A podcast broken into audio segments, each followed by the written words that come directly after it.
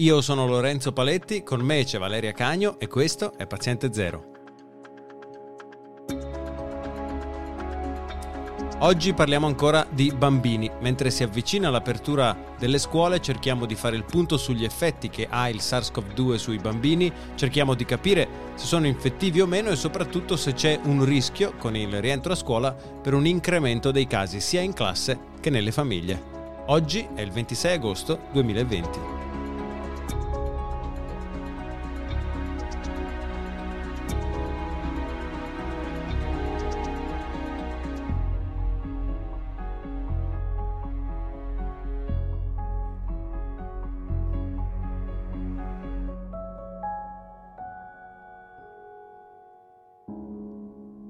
Ciao Valeria. Ciao. Una cosa che è stata evidente fin da subito è che i bambini hanno sintomi meno gravi agli, rispetto agli adulti quando si ammalano di Covid-19 e ne abbiamo parlato già ampiamente in diverse puntate, ma facciamo il punto della situazione. Sappiamo il motivo di ciò o abbiamo comunque delle idee?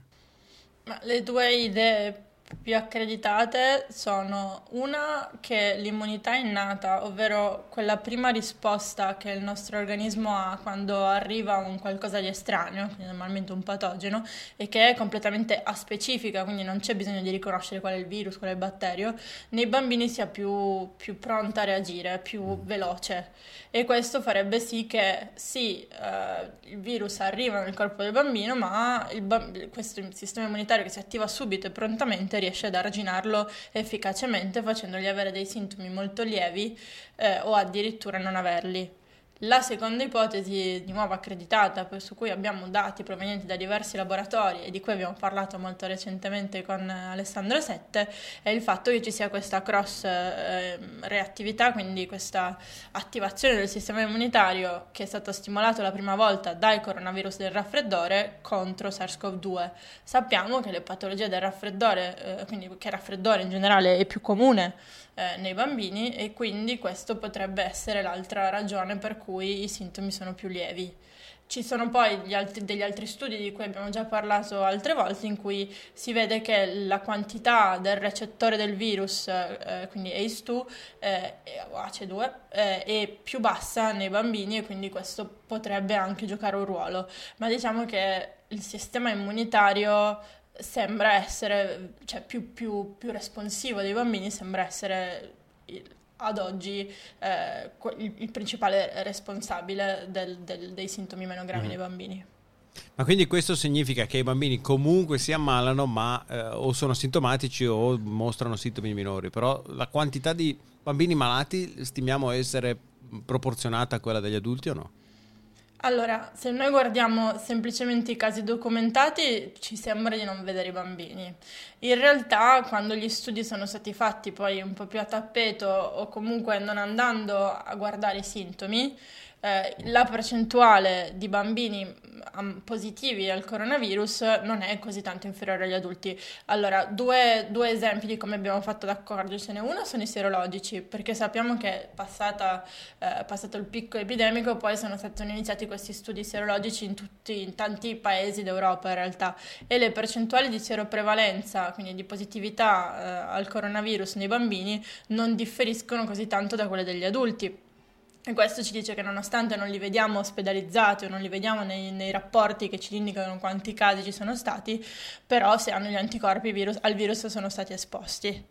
Eh, in realtà in qualche studio eh, sono un po' più bassi cioè, il livello di, di positività, ma eh, non drasticamente come ci direbbe invece il numero del, dei casi eh, sintomatici. E l'altro fattore che possiamo anche tenere in conto in questa analisi, eh, se ricordiamo la puntata con Marco Cattalini quando abbiamo parlato di questa sindrome simil Kawasaki, eh, risultava che questi bambini che avevano questi sintomi strani non erano mai stati diagnosticati per il coronavirus, ma c'erano casi di eh, coronavirus in famiglia e il, al serologico risultavano positivi. Questo è quindi un altro esempio in cui quell'infezione non la vedo come eh, classica sindrome respiratoria del bambino, ma il bambino si è come infettato e poi in alcuni casi, ricordiamo in pochi casi per fortuna, si sviluppa questa sindrome infiammatoria successivamente. Tornando invece a parlare di scuola, mi mi sembra difficile credere che per quanto ligi possono essere i ragazzi e i bambini, eh, non ho dubbi sul loro impegno, il rischio di contagio sia, mi risulta difficile credere che il rischio di contagio sia basso in un gruppo di una ventina di persone chiuse nella stessa stanza per 5 ore al giorno, 6 giorni su 7. Ma cosa possiamo dire con certezza allora della contagiosità dei bambini? Allora, con certezza è sempre difficile. Eh, possiamo, allora di nuovo, abbiamo ormai parecchi studi in cui si vede che i bambini sintomatici, che quindi vengono visti, cioè che vengono ospedalizzati, su cui vengono fatte analisi, eh, si misura la quantità di virus che si trova nel tratto respiratorio, ora questa quantità di virus non differisce da quella di un adulto.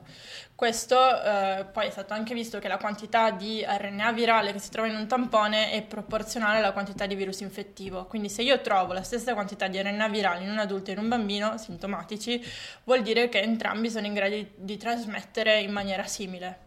Mm-hmm. Eh, questo è sui bambini sintomatici. Ora, tutto il discorso che abbiamo fatto prima, però, ci dice che normalmente sono pauci sintomatici o asintomatici.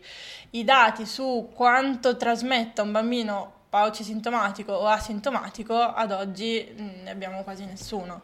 Eh, però abbiamo tutta una serie di misure indirette. Da una parte sappiamo che eh, in alcuni paesi d'Europa le scuole hanno riaperto già ad aprile-maggio, in alcuni casi non hanno nemmeno mai chiuso come in Svezia e in Islanda.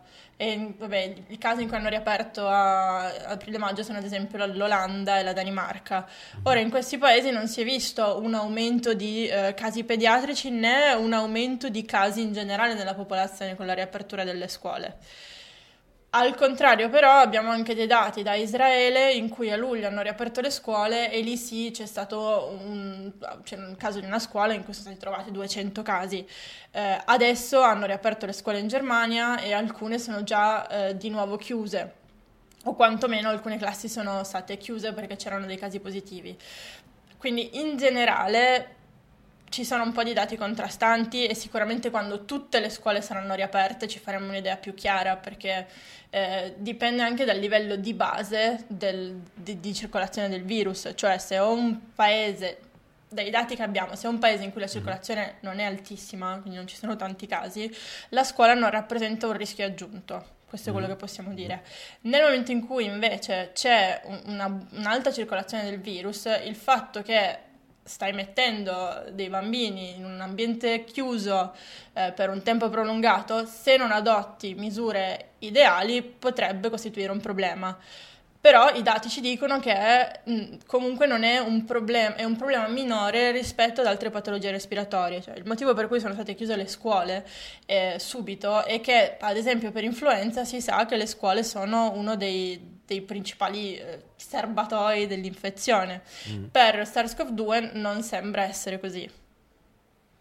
E l'ipotesi di un test rapido, anche se poco affidabile, come quello di cui parlava Vincent Raccaniello, è una cosa fattibile per tenere continuamente monitorati gli studenti e individuare rapidamente eventuali casi di positivi, ma soprattutto eh, si sta facendo qualcosa in questa direzione? Dipende dai test. Mm. Allora, mm. attualmente c'è un test salivare approvato negli Stati Uniti, eh, che non è esattamente il test rapido che ci immaginiamo in 15 minuti, però è comunque più rapido di, un, di una classica PCR, quindi di un tampone, chiamiamolo molecolare. Eh, in Italia si stanno facendo questi test rapidi negli aeroporti in cui si trova solo come informazione che sono stati validati dallo Spallanzani di cui alcuni si lamentano del, del, dell'efficacia perché viene detto che alcuni positivi non vengono identificati, diciamo che siamo ancora a una fase in cui non è standardizzato. Il fatto comunque di avere un qualcosa di un test, un sistema di, di, di, per verificare rapidamente se un bambino è infetto o meno, se ci sono appunto se c'è del virus circolante in una scuola è estremamente importante perché sappiamo che il virus cresce in maniera esponenziale e quindi cercare di bloccare il focale sul nascere è importantissimo. nell'assenza di un test rapido, della possibilità di testare i bambini eh, con, con, i tamponi classici, quello che bisogna assolutamente fare è introdurre delle misure aggiuntive. Ora, nelle, in alcuni, eh, in alcune, nelle scuole che hanno riaperto nei vari paesi eh, d'Europa, quello che si te- cerca di fare è di eh, garantire il distanziamento il più possibile all'interno delle aule, di utilizzare la mascherina in tutte quelle situazioni in cui non c'è eh, garanzia di poter mantenere il, il distanziamento come ad esempio nella ricreazione, nell'ingresso nelle aule, nell'uscita dalle aule.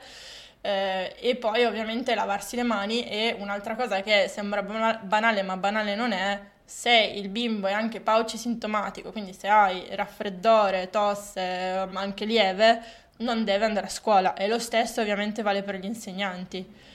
Eh, questo, cioè, ma sono io la prima che se ho un raffreddore, se avevo un raffreddore normalmente andavo a lavorare tranquilla e serena, magari anche sul pullman. Ora mm. dobbiamo tutti fare molta più attenzione eh, a se ho un po' di tosse, se ho un raffreddore, la responsabilità che abbiamo nei, nei confronti della comunità e se, se sei in un ambiente come una scuola ancora di più. Certo. Grazie mille Valeria. Grazie a te. Potete seguirci su Twitter, siamo at paziente0pod, sempre su Twitter ci trovate con i nostri nick, siamo at Valeria Cagno e at Lorenzo Paletti. Se avete domande ci potete scrivere a info-paziente0.net oppure mandarci un vocale su www.paziente0.net. Noi ci sentiamo al prossimo episodio di Paziente Zero.